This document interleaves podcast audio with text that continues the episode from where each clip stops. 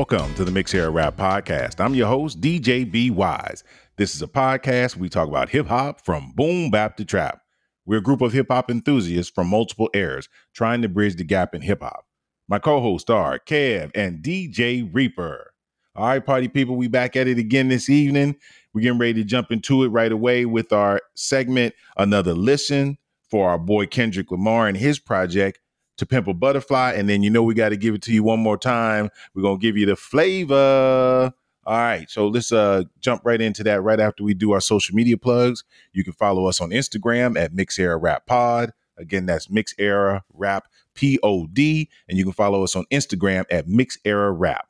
All right, that's what's up. Definitely follow us. Check us out on those. Uh, send us co- uh, comments, questions, and also uh, uh, like us and follow us on those platforms. Uh, Reaper, tell them where they can find you on social media. As always, you can find me across all social media platforms at the 313 Kid. That's T H E 313 K I D. Um, Instagram, Twitter, WeChat. If you're on that Asia thing, send me a message and Mixcloud for DJ mixes. I'm actually uploading some new mixes shortly, so stay locked for that. All right, we can't wait to get that fire from our man Reaper. You know how he does it, he makes it work. All right, so let's jump straight into it for another listen uh, segment, and we're gonna go with Kendrick Lamar's uh, "Pimp a Butterfly," and the song we want to start off with is actually an interlude, and it's called "For Free."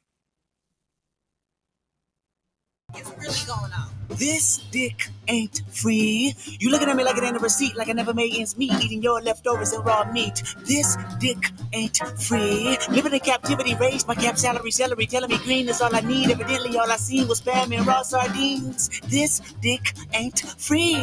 I mean, baby, you really think with a mega baby name Mercedes without a Mercedes Benz and 24 inch rims, 5% tint and air conditioning vents? Hell fucking no. This dick ain't free. I need 48 in a mule, Oh man, and that was for free from our man Kendrick Lamar's project to Pimp a Butterfly. So let's jump straight into it, fellas. I want to talk about, you know, we, we're revisiting this based on our love for Kendrick, but also trying to measure where To Pimp a Butterfly falls at for as far as his catalog. Uh, for me, To Pimp a Butterfly is probably number one and number two in my list, but I want to get the fellas' reaction based on uh, this interlude, which is really deep, and uh, where he was coming off of uh, Good Kid, Mad City. So the question is, where do you think he was in the, in his art forming? Do you think he was at his peak, or do you think he was rising as far as his art? Uh, Reaper. I don't know if he was. I think we'll have to look back in the pantheon and see, like when he's finished or when he's, you know, I mean, he is already kind of ten years in, but and judge later was this the rise or was this the peak? Um, I don't know if we can necessarily answer that yet. Um, I think coming off of Good Kid, Mad City, though, this was such a left turn, and it depends on how you look at it. I think it could be commendable because I've said on this show before, it would have been a layup, like hitting the easy button to just make Good Kid, Mad City Part Two, just more tales from the hood, you know, more West Coast vibes. You know, it would have been a super layup, but he didn't. He went completely left, and you could go as far as saying there's no song on Butterfly that sounds like any song on Good Kid. So, like I said, though, it depending on how you look at it, that could be a positive or that could be a negative. Yeah, that's what's up, man. I appreciate it. Uh, Kev, let me check in with you, and then I'm gonna throw another question out there real quick. Yeah, I, you know, I, I can kind of follow what Reaper is saying. Is is how it he took this. He took he took a he went to another lane. You know, with uh, Good Kid being such a, a a beautiful album, and to go down this this lane that he did with Butterfly was it took a lot of courage, but at the same time he showed he showed his artistic form. You know, he has songs with Thundercat and uh Terrence Martin and uh what's a young lady? What's her name? Anna Wise. She was on a few songs. So it was, you know, kind of you know, stepping away from what I think people probably was going to anticipate uh the follow up to Good Kid, Mad City, and then he just went to a whole nother lane. It, it it, it was it's I don't know, man. It's it was just it was a great move. It was I don't want to say it was needed needed per se, but it but it, it almost had to be done to really kind of set himself apart from everybody else. Whereas, you know, you have this kid from the West Coast who did give us these, I guess, these California hood stories on one album and then kind of just kind of go somewhere else. But, you know, like revisiting this album, I kind of I, I see that he has like he has like this one theme where he has like this relationship song that he has on like every album that he does. And I was like, oh man, I, I you know, I kind of enjoy that because I never really peeped that before until like now. But you know, it, it was you know good album overall though. All right, that's what's up. I appreciate that. Now, my next question is a quick one, but it could get a little deep. So, we've dealt with several of his projects so far, and uh, he's had a very good career. My question is do you think that every one of his projects is a concept project? Kev? Oh boy, that, that is a good question. That hmm. is a, wow, that is a really good question. Uh, but you know what though? I'm kind of 50-50 on it. And I'm gonna say, and here's why I say that. On one hand, I do think his albums are all concept albums, but he he's he's an underrated storyteller. Like, you know, we don't talk about a lot about storytellers in today's rap, and it's kind of like this.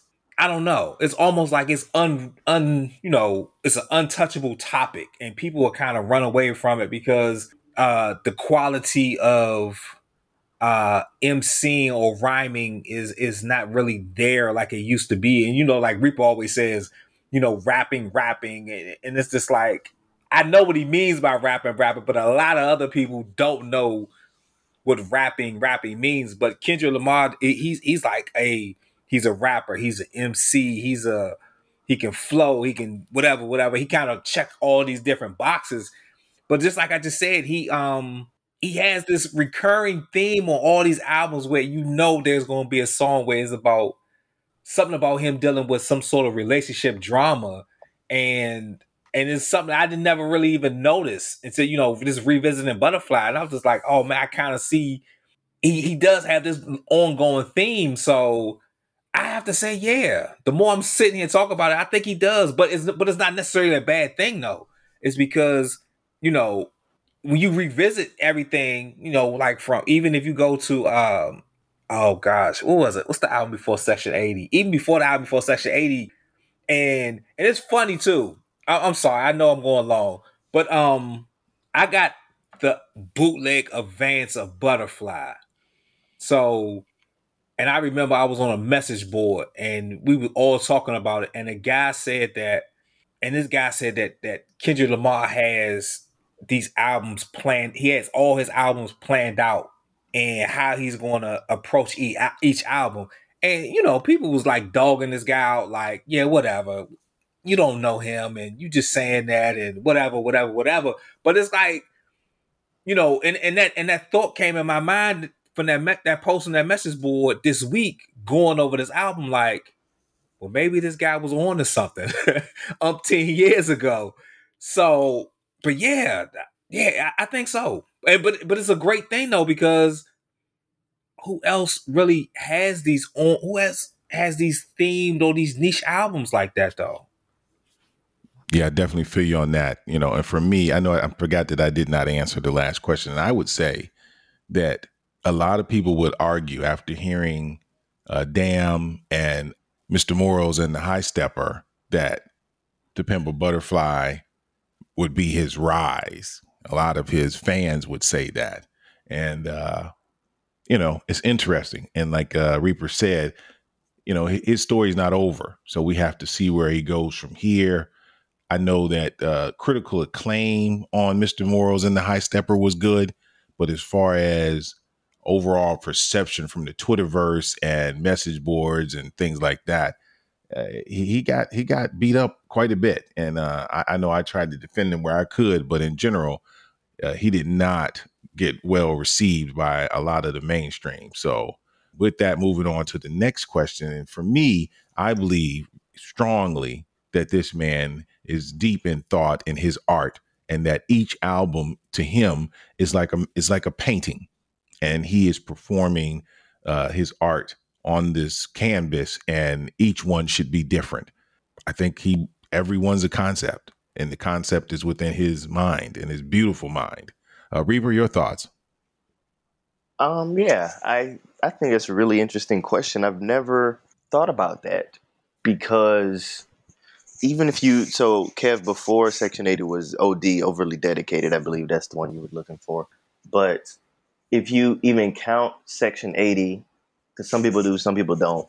Uh, good kid, butterfly, like they're all completely different, but maybe they're all completely different by design. Like maybe he's aiming to tell a different story. Like it's not just because sometimes, I mean, most times people make different music because where they are in their life, and that's how it should be.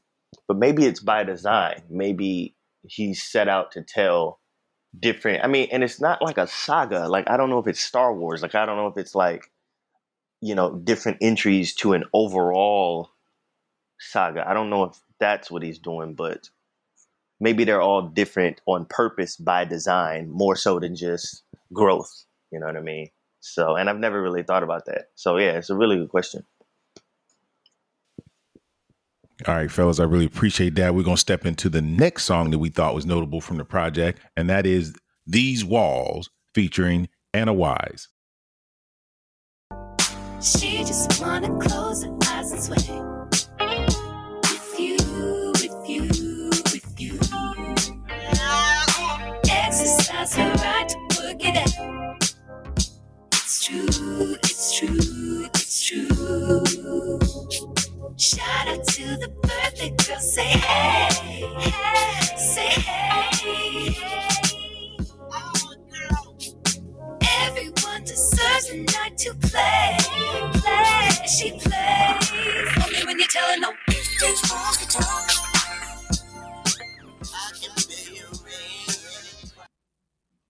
All right, and that was if these uh, these walls by uh, our man Kendrick Lamar featuring Anna Wise. Um, unfortunately, due to uh, copyright things, we couldn't go deeply as we wanted to on that particular song, but it is what it is. Uh, I'm going to jump in with my next question. I think this one we're going to get into some to some weeds with this one, and that is when he puts these projects together. Do you think that he is very instrumental on the production of it, or do you think he just gives a concept and ask the product the producers to roll with it? Reaper. I think it might be a little bit of both because if you look at the producers, even from Good Kid to Butterfly, like there isn't a ton of overlap. And it's not like he's working with although he does have Pharrell on this album, which you wouldn't know if you didn't check the liner notes. I, I feel, but uh, or maybe he's in the music video. I don't know.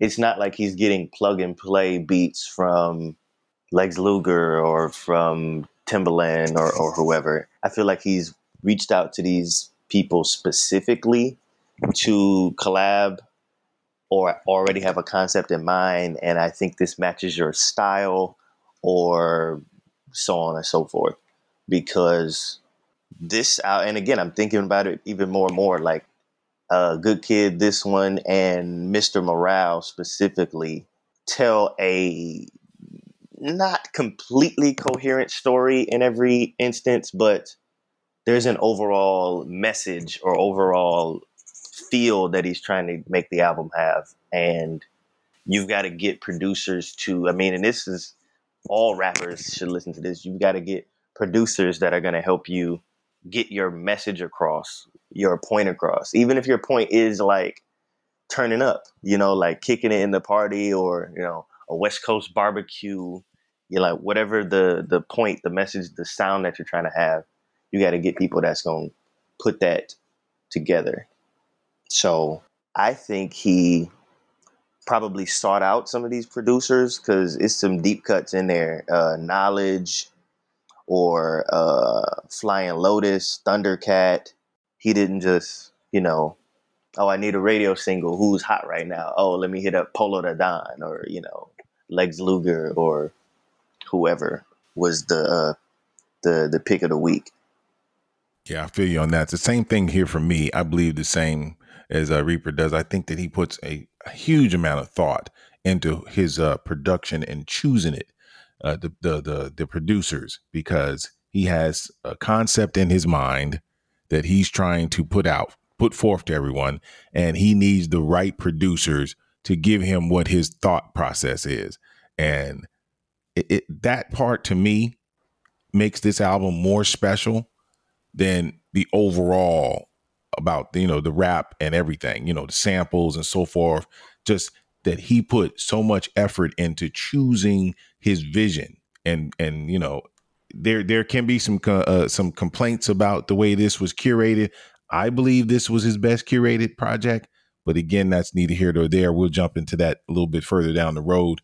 But uh, again i just i really believe that uh, he really is instrumental in choosing who he wants to work with on a project. Uh, kev your thoughts?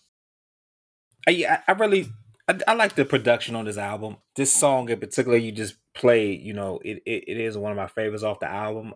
You know, I was sitting there thinking. uh, You know, I listened to it a few times this week, and I think like after my second listen, you know, the, one of the first things that came to my mind was like, why didn't him and Terrence Martin just do this whole album?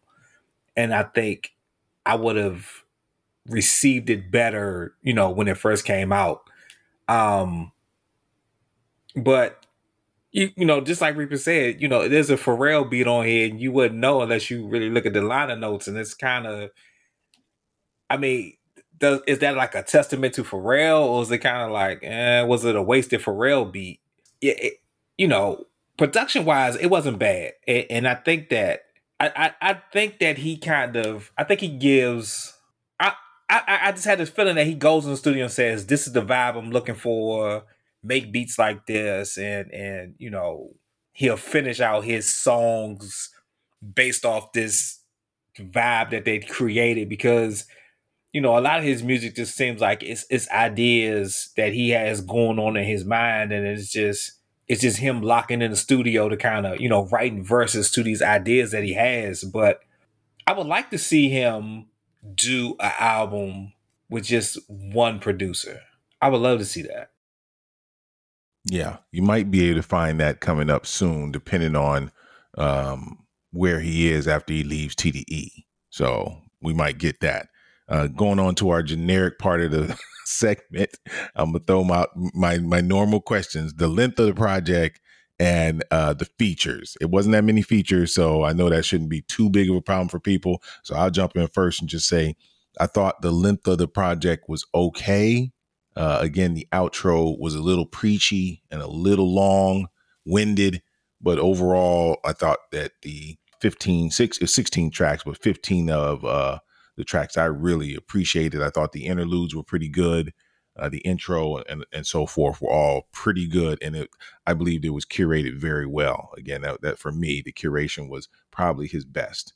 And um, as far as the features, again, uh, the Snoop feature, it fit but I didn't think, you know, he got, you know, I wanted more of Snoop. That's all I would say. And uh, uh, the Anna Wise was perfect. She's done some other stuff with him before. Uh, the Ron Isley one was peculiar, just because he was uh, uh, towards the end of the of the uh, project, uh, the the track, which was interesting. But again, I think that that is something that you know was in the mind of uh, Kendrick. And then um, the Rapsody one, um, man, you know, I really thought he put her in a space to shine, and she did what she does, and that is shine. To me, you know, Rapsody is probably my top one or two overall female artists out today. So with that, we'll move on to uh, Kev. Your thoughts on length of the project and the features? I, I didn't have a problem with both. You know, when I uh, you know when I first made time to really you know listen to it this week, you know, it, it, it, the album just like breezed through for me. And, you know, when I looked up, I didn't realize it was just quiet. You know, I was just, you know, I had it playing in the background and I was doing some stuff and it was a it set the mood perfectly, you know. You know, I was just working, you know, I got to a good flow and, and you know, did what I had to do. And then, you know, I had this moment and I was just like, wait, I don't hear nothing going on, you know. And it, it kind of like, wait, the album's over, you know. So I was like, man, you know, it just kind of put me in this right mood. And then when I kind of, you know, I played it again, and you know, I started paying attention a little bit more to um to the songs and the lyrics and everything, and you know, it was perfect for me. You know, it just it it flowed well. I know it was like sixteen or seventeen songs, a few interludes. Yeah, outside that last one, but I mean, you know, it still it kind of flowed with the album for me. So the features weren't bad. Yeah, I probably would have liked to hear um more of Black Hippy. Always, you know, I always want them to do stuff on each other's album. So outside of that, I you know, the features were good for me. That's what's up. Appreciate that. Uh, let's move on and let Reaper uh, anchor this one. Reaper, your thoughts on the length of the project and the features? I don't really have much to say about the features. Uh, a lot of times when I listen to records, I don't check the track list because, um, like, I don't know, it's hard to explain, but it's something that I've done since I was younger. Like, if I see if there's 10 tracks and track nine has someone that I'm really interested in hearing, you know, I don't know, Snoop or, or Clipse or whoever, I would, the whole time I'm listening to the album, I'm like, oh, I wonder what that track nine sounds like. Oh, I really want to get the track nine. So I just don't look at it at all and just be surprised. And you know what? Sometimes there's uh uncredited. I remember on on Travis Scott's uh Birds in the Trap Sing McKnight from 2016, I believe it is. Um, Andre 3000 is on one of the songs, but it's not listed on the track list. It's not listed on iTunes. It's just like he's there, but you have to like listen and like just be hip to know that that's him. So just let it play out and hear a surprise. like, oh, is that Snoop? And then check the, or even, uh, yeah, on one of the tracks, Ronald Isley is on there. And I remember listening, like, is that Ronald Isley? And then I looked at the track list, like, wow, that is him. Okay. So, uh, but yeah, no uh, issues really with the, uh, like I said, shout out to Ronald Isley and shout out to uh, Bilal like, yeah, man, why don't why doesn't I've always wondered why doesn't Bilal get on more stuff? But again, that's another question for another day. And yeah, I did like uh the Rapsody feature. Not a huge Rapsody fan. I appreciate her like rapping and stuff, but like I did really like the verse and uh George Clinton right at the beginning. Uh shout out to that. I remember thinking like, is that George Clinton? Um, so I mean, I guess I did like the features. I mean, that, that's what I'm sort of saying. And uh, what was the other thing? Oh, the length. I didn't mind the length. I will say though, toward the end, it did start to wane for me. Maybe after track twelve or thirteen, it did start to wane. I was just kind of like, eh, okay.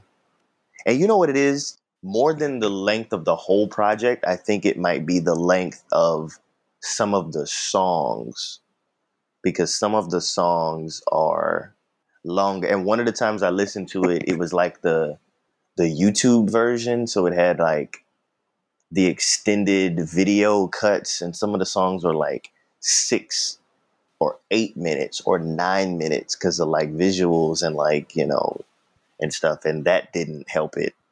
I thought maybe watching or listening with some of the visuals would help, but yeah, that didn't help it either. So. I feel you on that one. We appreciate you with that. And now we're going to move on to another song that we thought was uh, notable from the track, I mean, from the project, and that was All Right. Hard times like, yeah. Bad trips like, yeah. Nazareth, I'm f***ed up, homie, you f***ed up. But if God got us, then we gon' be alright. Right? We gon' be alright. We gon' be alright We gon' be alright. Do you hear me? Do you feel me? We gon' be alright. We gon' be alright. Huh? We gon' be alright. We gon' be alright. Do you hear me? Do you feel me? We gon' be alright. Uh. And when I wake up, I recognize you looking at me for the pay cut. Bahamas, I be looking at you from the face down. One Mac 11, even boom with the face down. Skimming, and let me tell you about my life. Painkillers only put me in the twilight. But pretty Benjamin is the highlight. I tell my mama I love her, but this what I like. Lord knows. 20 of them in my Chevy, tell them all to come and get me. Reaping everything I sow. So my karma come in heaven, no preliminary hearings on my record. I'm a gangster in silence for the record. Uh. Tell the world I know it's too late. Boys and girls, I think I'm great. Yeah, man. And that was All Right by our man Kendrick Lamar from his project To Pimp a Butterfly. And we're going to finish this one up with these questions. What were your highlights of the project? Let's go with that. Let's go with what were the highlights of the project? And I'm going to start for me again. I mean, he had, uh, you know, at least two anthems on here again for uh, conscious uh, people in society, in the black society, or, over, or the mainstream, or just society in general and uh, and that was I and All Right. And the, the, this these songs came out during a pivotal time in American history, and I think that that was very very important. Uh, again, even if you throw in King Kunta, that was also a very uh, anthem style uh, song as far as you know black struggle here in America. So for me, you know, those were the three highlights of the project for me. Again, truly enjoyed several of the. Uh, again, that for me, again, I, I'm I'm a fanboy of this project for me. So again, those were my highlights. But again, the overall project I truly, truly enjoyed. So uh Reaper, your thoughts on the highlights for this project for you? Um, there are some good messages throughout the project. I think it's interesting that it starts and that even we started with for free. I I almost wish for free was the first song, like the intro, because it, it I do I do think it is a little bit disjointed, coming after the sort of throwback West Coast funk track with George Clinton. Feel like he should have opened up with that because it's basically like a a spoken word kind of like slam poetry thing but I think that's one of the highlights of the album. I think again to go so left after you know a Tales from the Hood West Coast album in Good Kid, Mad City, to have this be part slam poetry, part free jazz, experimental jazz, part you know upbeat R and B radio vibes almost to part more spoken word, more like uh, what would you say it like uh, uh, like speaking in front of a crowd, like a speech, yeah, like like that. Like it's it's got a lot of different things going. And again, say it again, it would have been a layup for him to just make another West Coast, you know, Tales from the Hood record, but for him to push hip hop in a way and say hip hop doesn't just have to be this or my artistry doesn't just have to be this. Like y'all can keep making just regular records and stuff, but I want to do this. I want to do something else. I think that is commendable. Now we're gonna, you know, get into the dislikes and the uh, negatives and stuff. Everybody might may not like that he did that, but I think it is a positive. All right, that's what's up. Again, for for me, you know, you guys know I'm just you know huge, huge fan. So, uh, Kev, we're gonna let you anchor this one. Your thoughts on the highlights of this project? I think the biggest highlight is that he he did a totally different album than Good Kid, Mad City, and and it, you know it just showed like a different side of of who he is and what he could do. And he still kept it West Coast, you know, um, and, and and I think that's kind of like hard for people to to really represent, you know, their location now. You know, a lot of people like to, you know, make music that kind of kind of just fits in with everyone else is doing and hopefully that, you know, your song makes it. But, you know, it's it was still a West Coast album. You know, I, I'm not from the West Coast, but you know, I enjoy the music and it's just hearing those West Coast type of rhythms still felt good, you know, that he made it on this album and and like you said earlier, um he still he's you know, he's still putting anthems out and that's another thing, you know, that's that's just needed just in music period, not just in rap. you know, something that, you know, people can can hang their hat on or just, you know, kind of motivate themselves to get themselves going. Cause I remember when Alright came out, you know, my kids was, you know, they was singing it, you know, we're gonna be all right. And, you know, and I'm just like, what the hell are they talking about? And they did, and they just got up this morning or whatever. But if that's what got them hyped to get up to get out to go to school, all right, let's turn it up and let's go. So um, but you know, you know, just the little, little, stuff like that, you know, can can set an artist apart from everybody else. But yeah, yeah. So you know, he, he he's good at just kind of setting himself apart and continuously raising the bar uh, every time he comes out with something new. That's what's up. So our my final questions is a two part. Overall thoughts, negatives, whatever, as far as the overall project, and then placement amongst his projects so far. Where would you place to Pimp a Butterfly and your overall thoughts, Reaper? So overall thoughts, I had a lot of a lot of thoughts listening to this uh, record this this week, and and I talked to my boy Big Dave about it. Shout out to Big Dave. Um, we DJ together, and I don't know, man. I'm in a mixed. I'm in a mixed sort of feeling about it because okay, so number one, part of the reason that we touched on this album again was because of part of my negative feelings toward it, part of because it was on the the Rolling Stone 200, which I'm going to mention in a minute. And my theory going into it was perhaps I didn't give it a fair shake in 2014, 2015 because I was expecting it to be Good Kid Mad City. Maybe I listened to it at the time because I can remember when King Kunta came out, I was just like, this is the first music that you're going to put out after that phenomenal Good Kid record. Like this is terrible. I do not like how this sounds. And even listening to it again, because I listened to the album again yesterday, and I found myself nodding to King Kunta. I still don't really like it or love it. Like it's fine, but I found myself nodding to it after listening to it again years later with a more open mind. And strangely enough, I think Mr. Morale makes this album sound better or sound different. But if you think about it in, you know, the release history, Mr. Morale sounds good because of Butterfly, actually.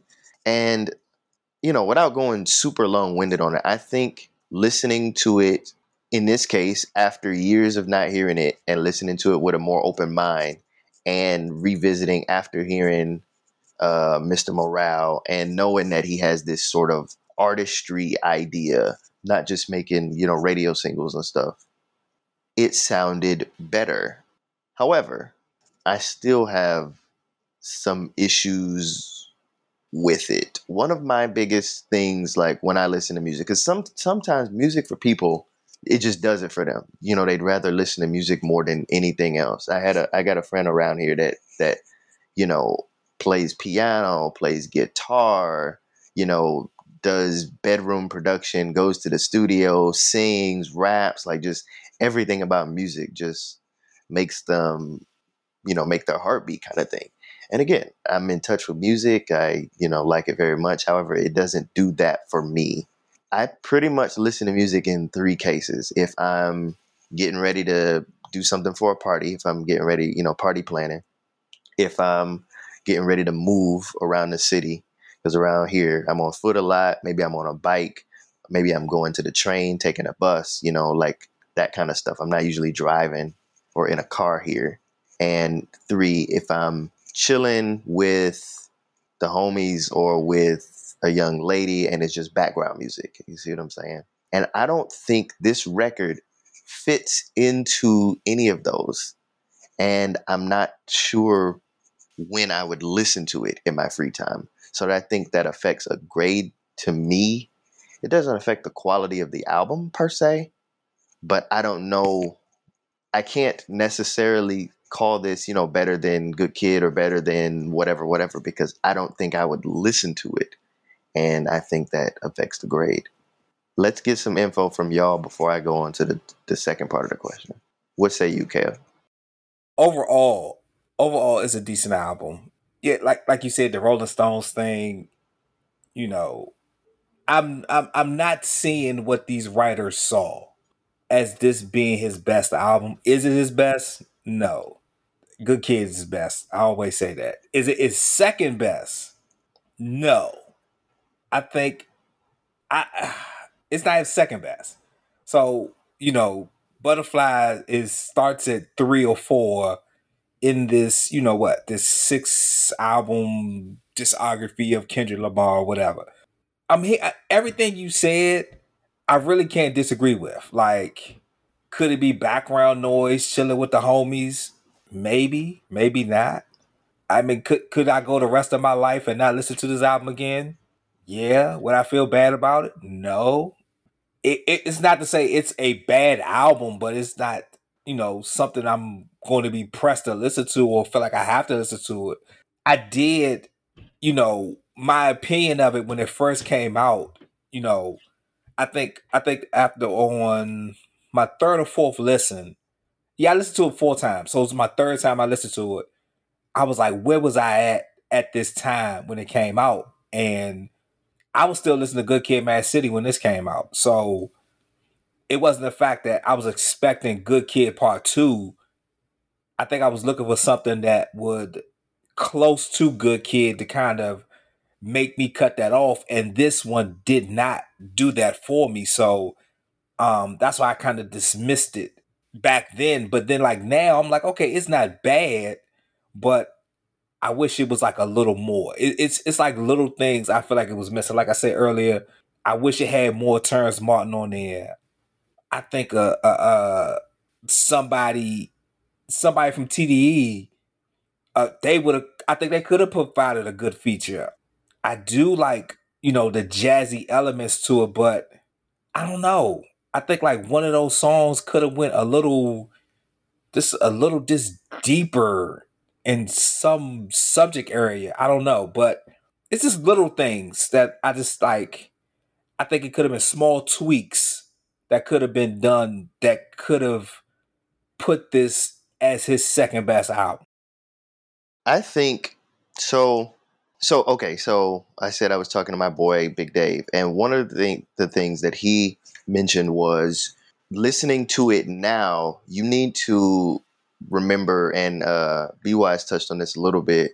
Remember this album in a vacuum. So in 2014, 2015, this is coming off of Mike Brown and Black Lives Matter, or not even coming off of like the the beginning, like the inception of all of that stuff. So songs like we gonna be all right are actually like a battle cry in some ways. Like it's like, yeah, this stuff that's going on right now is messed up, but I'm telling you, you got me, we got us, we gonna be all right, you know, kind of thing. And when you listen to it with those glasses on, with that state of mind, it does. I think it is important, and part of me wonders if the album would have affected me differently if I was more in that. So in 2014, 2015, I was already living in Shanghai.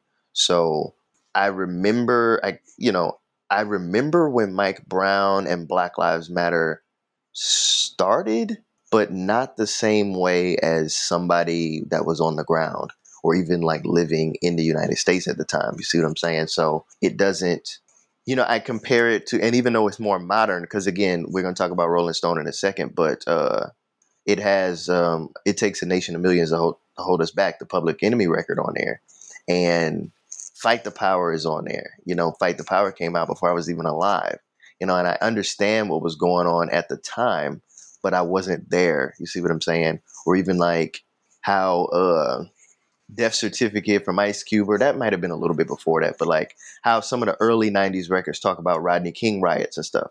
Again i've seen the tape I've seen, you know, shows that talk about it and stuff. And I was alive, but I wasn't there. I wasn't old enough to grasp what was going on for people that saw Rodney King in real time and then saw OJ and stuff in real time. And I know I'm getting into the weeds a little bit. But what I'm saying is, do you have to be alive and on the ground in real time to understand this Kendrick record or some of those other records I mentioned? No, I don't think so. But but but but I think that I think that the mood of the Kendrick record as opposed to what's going on in the environment is different from Public Enemy. It's not it's not the it's not what is happening, it's the mood that they're setting because I mean, okay, I don't want to I don't want to do this, but I'm, I think I think that's the way I can explain this. So if you take Fight the Power and you take All Right, okay, as as these anthems, right? They put you in different moods. It's it's like it's it ain't the same. It's like you can say them at these rallies or these protests or whatever, but it's but you're saying them in different ways though. Like you go, we're gonna be all right. We're gonna be all right. It's kind of like calming per se, as a fight the power where is more aggression. So it's it's a different mood with these anthems. It's not to say that neither you know one is better than the other, but it's just I don't know. It's it sets different tones. And and and I think that all I think we gonna be all right is an important anthem. And I'm willing to bet you that someone has written a story about, you know, hip hop anthems and how they affect communities and all that. And if no one did, one of us can do it. But um because, you know, even before rap, you know, when when James Brown was doing his stuff, and you know, so many people have credit James Brown as laying the the groundwork for what rap has become. The majority of James Brown's music is anthems. You know what I mean? Like it was nothing for James Brown to say, you know, something was going on. He recorded two, three songs, he put on a 45, boom. Everybody's chanting this song. It's like, and everybody, and it was the song was playing everywhere. It was playing on the radio, house parties, block parties, schools, and and it conveyed, you know, it could in in the way he constructed these songs, it conveyed the message that it was intended for, and you understood what he was saying, and you said it in the right setting. So it's a it's a difference. I mean, it, it, it is it is a difference, you know, with when when Fight the Power came out, I was a, a, a, teenager. You know, I was young, and yes, it was it was you know for a you know really to see the first real viral video, and it was the police whooping someone's ass, and it's crazy, just just crazy, and it's kind of like you know with NWA and and Skype, people like, oh my god, how can these guys do this song? And I'm like, but do you really know what's going on in these neighborhoods? Like people are really getting their ass whipped by the police and they ain't did nothing. And you know, here's the video: Rodney King getting his ass whooped. So it's just, I don't know, I don't know, I don't know. I appreciate the fact that he did do this, that he did step out and he did create this anthem, but it did have it had like a slightly different tone to it though. Yeah, I appreciate your uh, your anthem rant. That wasn't my point. but um, what I'm what I'm saying is because uh, I'm talking about listening to Kendrick in a vacuum the same way. Like if you just listen to a nation, uh, it takes a nation of millions without thinking about the quote unquote black experience, the quote unquote what was going on in American society and black society in 1988, 1989. I don't know if you get the full idea of the record. And I think it's the same for, or the same could be said for Butterfly, because I, I wasn't thinking about that when I was listening to it. And he said, well, you got to remember this is related to this and this is related to that. And I was like, oh, I didn't think about that. Because, like I said, I wasn't, I was thinking about where I was when I heard the record more than where I was or what was going on in the world when the record came out. You see what I'm saying? So, do you feel like you missed it an experience or possibly possibly okay okay but but this lends into the the second part of it i don't know or how should I phrase it? Number one, I don't know if that's fair to grade the record or any record based on you have to know the context or the background of what was going on in society to listen to this record. I don't know if that's fair to grade a record based on that. But at the same time, if some of the songs or the ideas or the mood or the message are specifically referencing things that were happening in that time, like that's what inspired the songs, then you almost have to. But then it makes But I think that I, th- I think that I think that point that you're making is an excellent point because there are records that were decent, but were elevated because of situations. If that makes you you, you understand what I'm trying to say? Yeah. I mean, my thing though.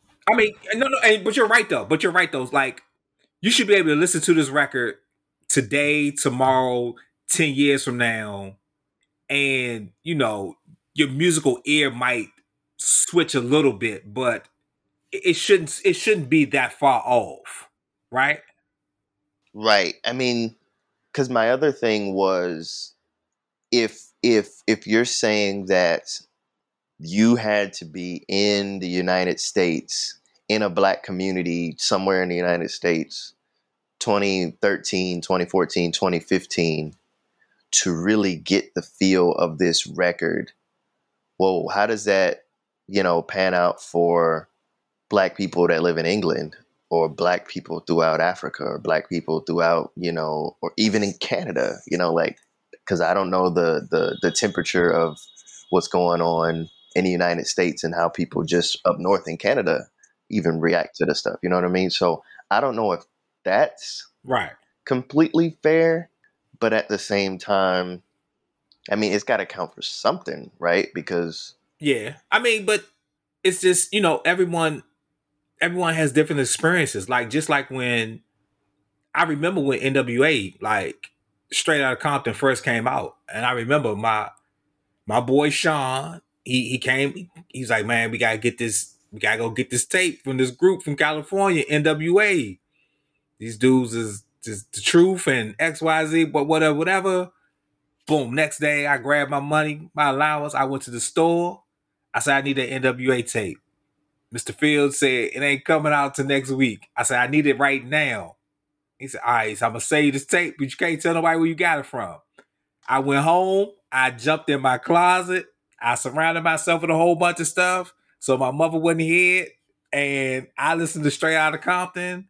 And you know, you know, Ice Cube tells a story all the time about how he got into the music business of he wrote this song for these cats in New York, but they rejected it because it had so much California slang. And that never made sense to me because when I was what 10, 11 years old and I was listening straight out of Compton, even though it was West Coast guys talking about West Coast things using West Coast slang, I could resonate with everything that they were saying.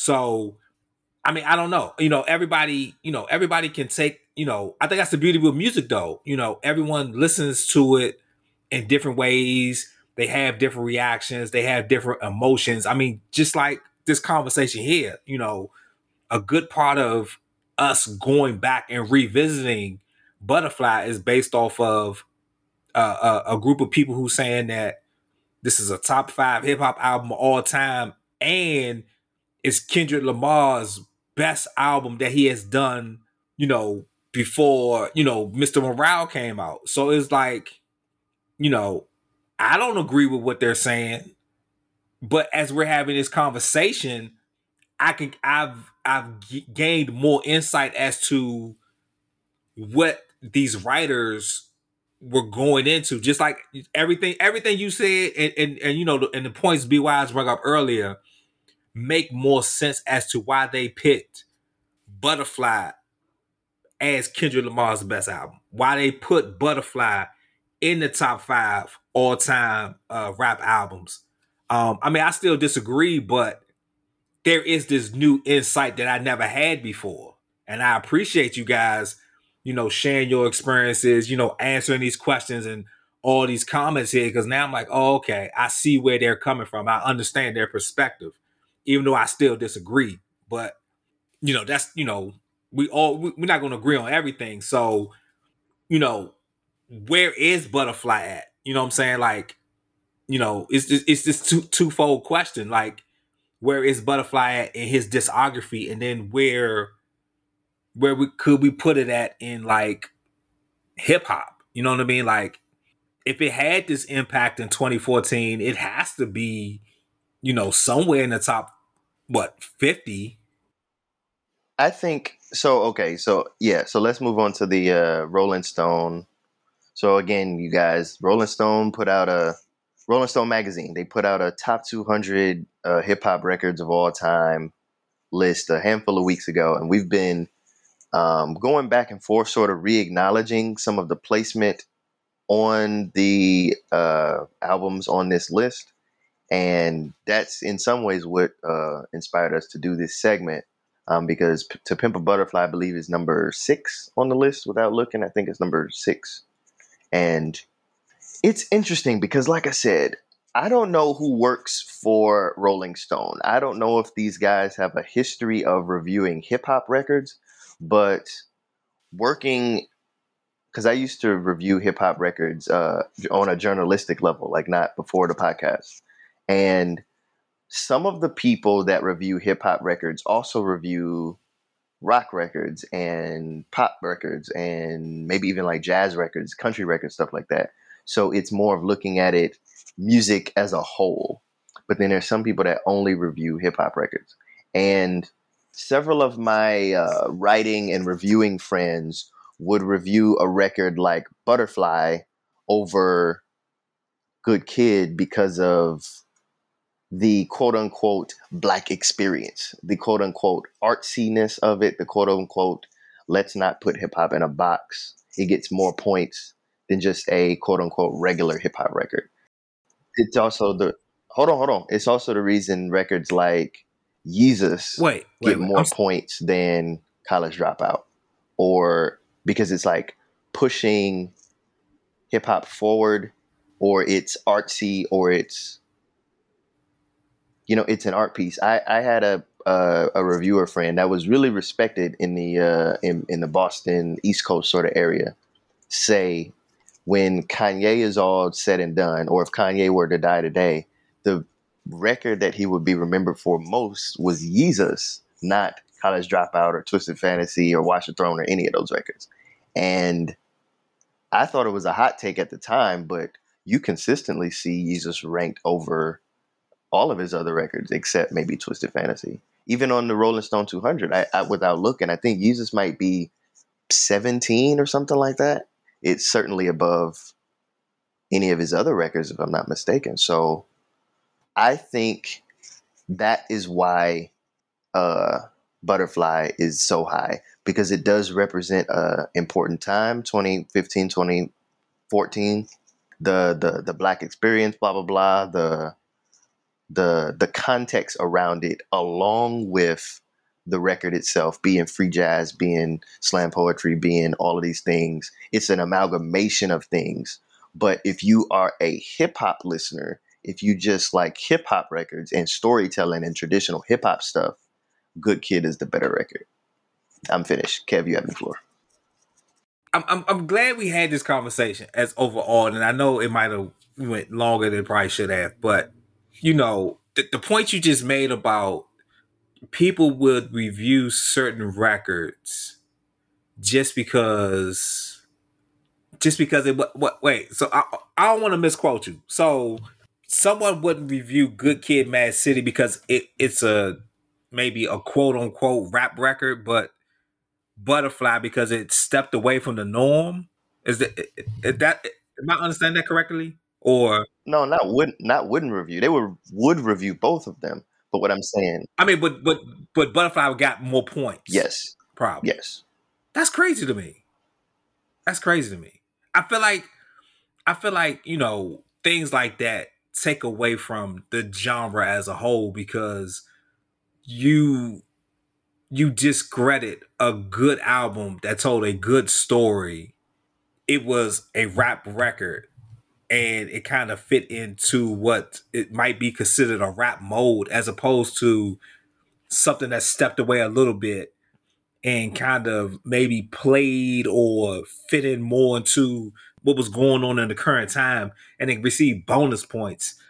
And I know earlier I said, you know, uh, you know, people, you know, people kind of would take albums, take subpar albums and give it more points because it fit in these situations. But I think from a I think a personal standpoint and a, and a journalistic standpoint should be two different things. For for me, if if you are a journalist, you have to put some some, if not all, your personal views to the side because I don't think that you know sometimes your personal views kind of can cloud your judgment as far as you know saying you know this is what you think think about this album. And, and i understand that even with your journalistic views it's still your opinion but i don't know. I, I feel like it, i feel like it should be a difference. And, and i know it might sound crazy but it's just me. It's just like you know i've done some writing for websites and i've done interviews and you know and and and doing albums is hard to be i mean doing album reviews for me was hard because I didn't want to feel like I was giving my opinion as to why I thought this album was good. You know, I, I just kind of, you know, had to look at it and kind of felt like I had to, you know, try to stay it down the middle. So it wouldn't like I was trying to sway somebody as to yes or no, but I don't know. I don't know. I don't know. I just think overall, like I said, I don't. This is not his his his best album to me. is not his second best to me. Um, I would start the conversation at three if I had to go through his discography. Um, and you know everything we said tonight, I I, I just understand. I understand more where Rolling Stones was kind of put it at, but I still think it's even high, even based off everything we even talked about tonight. I still think, I still don't think it's top ten based off that list they put out, but it's not bad overall though. It's not bad overall appreciate your opinions on this, and uh, I definitely think that everything you guys have said is valid. Sadly, I will say that I think that you guys, because heads are going to like rap and rap ed and rap.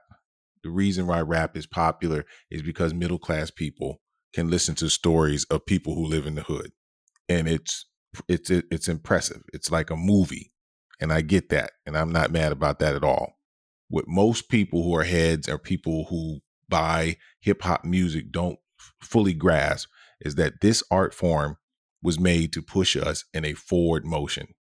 It was not meant to consistently tell time after time after time.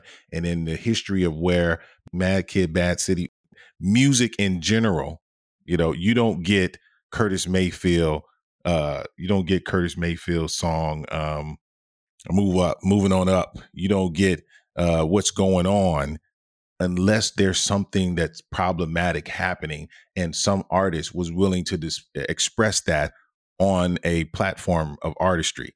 So it doesn't matter what the time frame is; it is uplifting.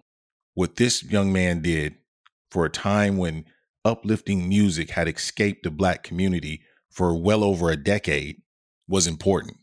And I think that you all may be missing the understanding that a people, a society, if you want it to move forward, if you want it to be better than it has been in the past, you have to remind it that it's better than the hood. You have to remind it that it's better than the, the, the, least common denominator.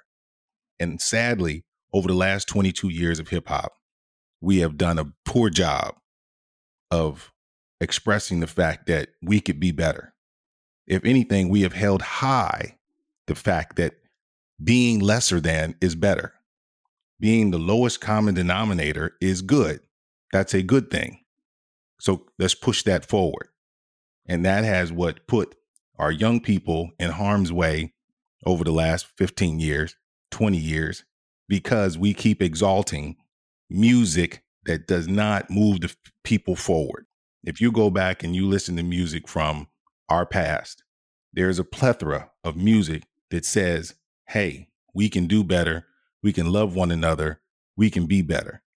And somewhere we lost our way and have now thought that, hey, let's just keep giving them that good kid mad city. Let's just keep giving them stories of hood hood tales.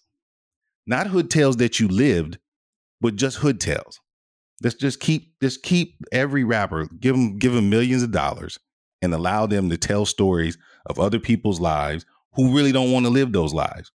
They're living those lives because they were born into those circumstances. Or the rappers lying in general and saying that they're some sort of drug kingpin. Let's let's let's ride, let's raise that up. And now we have the young ladies who are like, mm, forget going to school, forget education.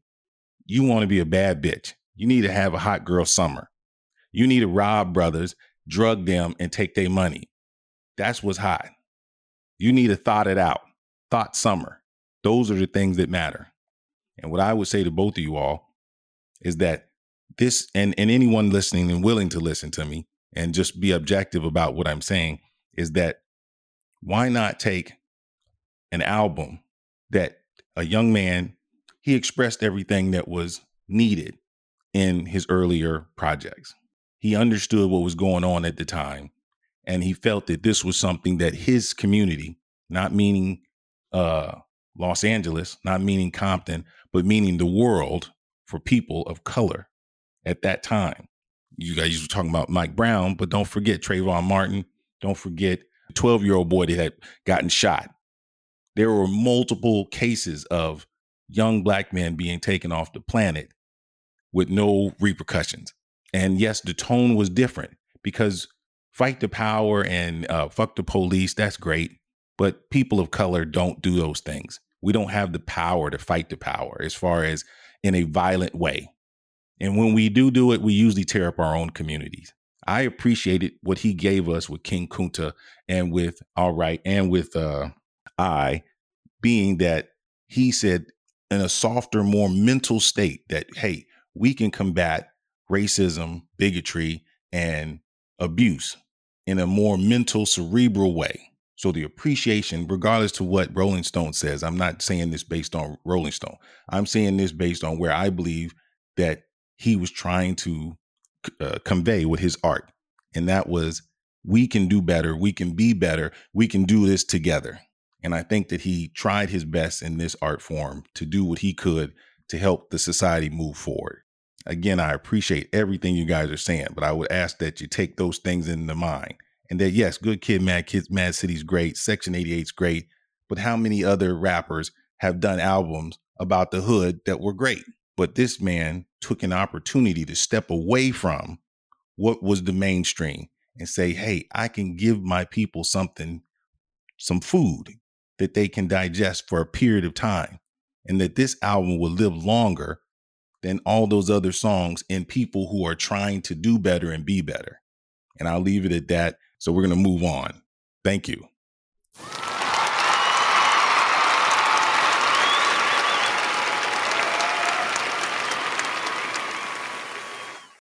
No worries. So all right, so we're gonna move into the flavor, and we're gonna and here we go.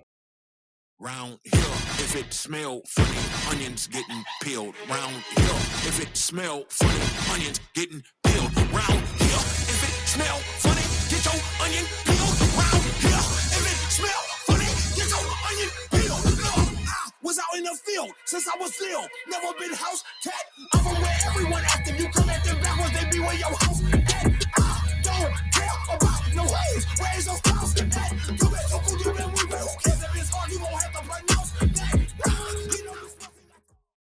All right, and that was round here by man Tobe Nwigwe, and that was my pick. Uh, Reaper, your thoughts on my pick, round here by Tobe Nwigwe. Yeah, I was trying to figure out who it was. Uh, there was a small instance in there where it sounded like Busta, and I was like, mm, "That's not Busta, though." And uh, yeah, I've never heard of the guy, and uh, yeah, I, I appreciated the aggression, the angst right at the beginning of the song. He didn't keep the same energy through the whole song, which is mm, unfortunate. But uh, yeah, it's not terrible. I'd listen to it again and again. Something that's a minute long or 90 seconds long, you can sort of just play it a couple of times and not burn up too much of your daytime. Or if you were going to play it in a club, you can sort of play it like get in and get out literally. So, yeah, I don't have an issue with it. Uh, you have to tell me the name in the group chat because I don't know who that is. All right, that's what's up. Appreciate that. Kev, your thoughts? It's not bad. I actually thought this was Reaper's pick because it was so upbeat, and you know that's just the type of stuff he normally brings to the table. But yeah, you know, I would have to listen to it again uh, because it is so short. It just it, it just went fast. So, but no, it was a good pick though. All right, appreciate that. Again, uh, you know, I I choose Tobe.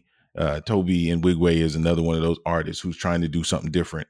You know, he's a, a first generation immigrant from Africa. His parents were, you know, are originally from Africa, and he was born here.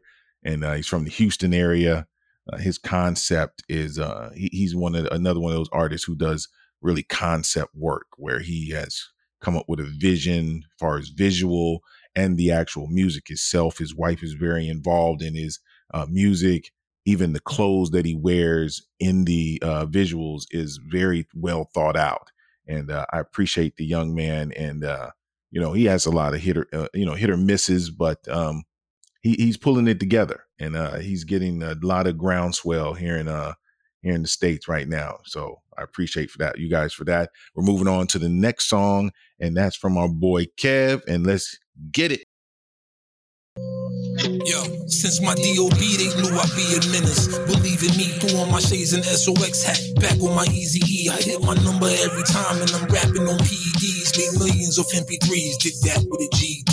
You didn't deploy your hand out, just back to your EBT. Top down on the interstate, make the back of the GT bleed. You never really did so your story's an easy read. I'm sharp as ever, and get to the Benjamins like Embiid. I'm a true boss, blue boss, don't get too lost. New my little banging, send them knock your roof off. Got these fools sick, making it hard to ditch that fluke off. I'm recharged again, couple of mil to get back. Flat as paint a picture. Been looking blurry on your end, I'm hanging with you. You've been seeking strangers for attention, don't let fame get you. Winning to do magic, kill your haters with the same elixir. And that was Menace by our man uh, Lloyd Banks featuring uh, Conway the Machine. I'm gonna jump in with my two cents and just say again, it's always good to hear Conway the Machine uh, love Lloyd Banks, man, real talented young man. Uh, and uh, you know, Conway is just you know a beast. I, I, love everything he does. I think of the um, of the um, uh, his crew that he's in, the Griselda crew. You know, he's he's the one I, I like the most. All right, so uh, let's get it with uh, Reaper. Your thoughts on Cavs pick, "Menace" by uh, Lloyd Banks. Uh, yeah. As soon as it started, I was like, "Hmm, is that Lloyd Banks? That's an interesting pick." I liked Lloyd Banks a lot years ago, and again, we talk about somebody that was rapping. Like, yo, go back and listen to his uh, V series, V V five, V six, and what was the other one called? It was something with Halloween in the title. But just you know, look up most streamed Lloyd Banks mixtapes, and uh, I'm sure you could find something if you're interested in Lloyd Banks or uh, hearing some of Lloyd Banks' uh, raps. But um, the track was a little bit slow and I wasn't a big fan of the loop. Like, I mean, I know you're going for that sort of dark, grimy, sort of grimy drums, dustier drums, but I don't know. I wish it was a little bit different and I wish it was a, a tad faster. It's a little bit too slow, I feel like. And uh, I was listening to something just the other day. I can't remember what it was. But I remember thinking, like, man, the person that's rapping, instead of telling their producer to just speed it up a couple of clicks, they like slowed down their flow to match the beat. And it almost made them sound off beat or like a combination of off beat and they didn't want to be there. You know what I mean? And there's, I'm not saying Lloyd Banks didn't want to be there on the track, but I don't know. I just think it would work better if it was just a click or two faster. All right, I feel you on that one. Appreciate that, Reaper. Uh, Kev, your reasons for choosing "Menace" by Lloyd Banks, featuring Conway the Machine. Yeah, um, big big fan of Lloyd Banks. I did like his his uh the album he put out a few years back, and it's always good to hear new music for him.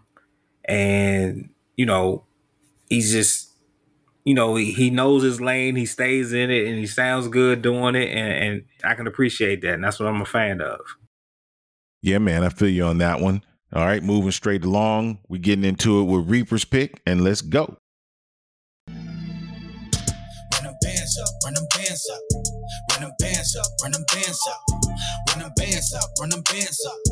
Spin it cause I'm up, and what? Run them bands up, run them bands up. Run them bands up, run them bands up. Run them bands up, run them bands up. Thought we was falling off, you can't stand us. Whole lot of bands in my left hand. The got a drum, I'm the band man. Whole lot of drink in my right hand. Long list, slim 400, the hype man. She know I got paper, she wanna get an issue over. Never act sentimental.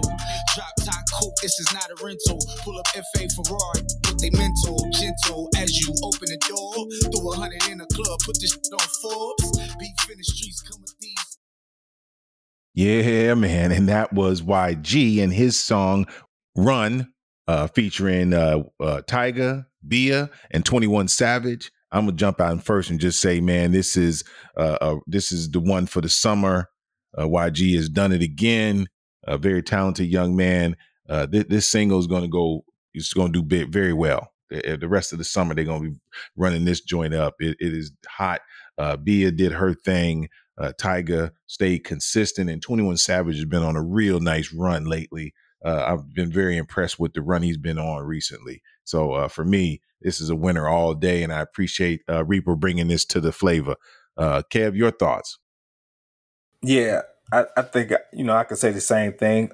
You know, uh, pictures from the video shoot have leaked already, so even before the song even really came out, you know, it was garnering a lot of attention.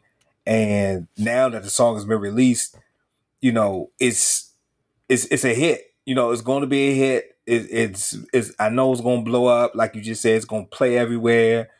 I don't I don't even know if the video's been released or not yet, but I know the video's probably already has you know a few million views already, and you know YG and Tyga, I think they are uh, a good combination together when they make you know they kind of link up in some sort of way. So yeah, it's a good pick. That's what's up. Appreciate that. Uh, Reaper, your reasons for bringing Run by YG to the flavor. You know, I'm almost always picking club stuff first. Uh, we want to keep it upbeat in the clubs. We want to hear bangers. I really like the uh, Bay Area sort of sound too. So uh, it was easy pick for me. And yeah, the, the video is out. It is slightly bizarre. Um, I won't say why, but uh, people out there in radio land, pull up the music video for Run, Are You In by YG. And uh, fellas, y'all should watch it after we log off. All right, that's what's up. And that was the flavor. All right, Reaper, take us out of here. All right, so that was another episode of the Mix Era Rap Podcast. Uh, Be Wise, Reaper, Kev, we appreciate everybody that listened. Make sure you smash that like button, subscribe, uh, wherever you're listening to us Stitcher, Downcast, Spotify, Apple Music. Hit us up on Instagram, Twitter. Uh, Kev, what's the what's the handles for those pages? Twitter, Mix Era Rap, and the Instagram is Mix Era Rap Pod, P O D. At, at the 313 Kid, uh, of course, T H E 313 K I D, Instagram, Twitter, WeChat, send me a message on there, and uh, Mixcloud. I've got some mixes that uh, disappeared for some reason, so we're going to do some re-uploads, and we're going to upload some new stuff as well pretty soon. So uh, keep it locked there. If you're interested in DJ mixes, be wise. All right. Appreciate you guys for listening. Thank you guys so much uh, for my hosts. These guys are the best. We out of here. Peace.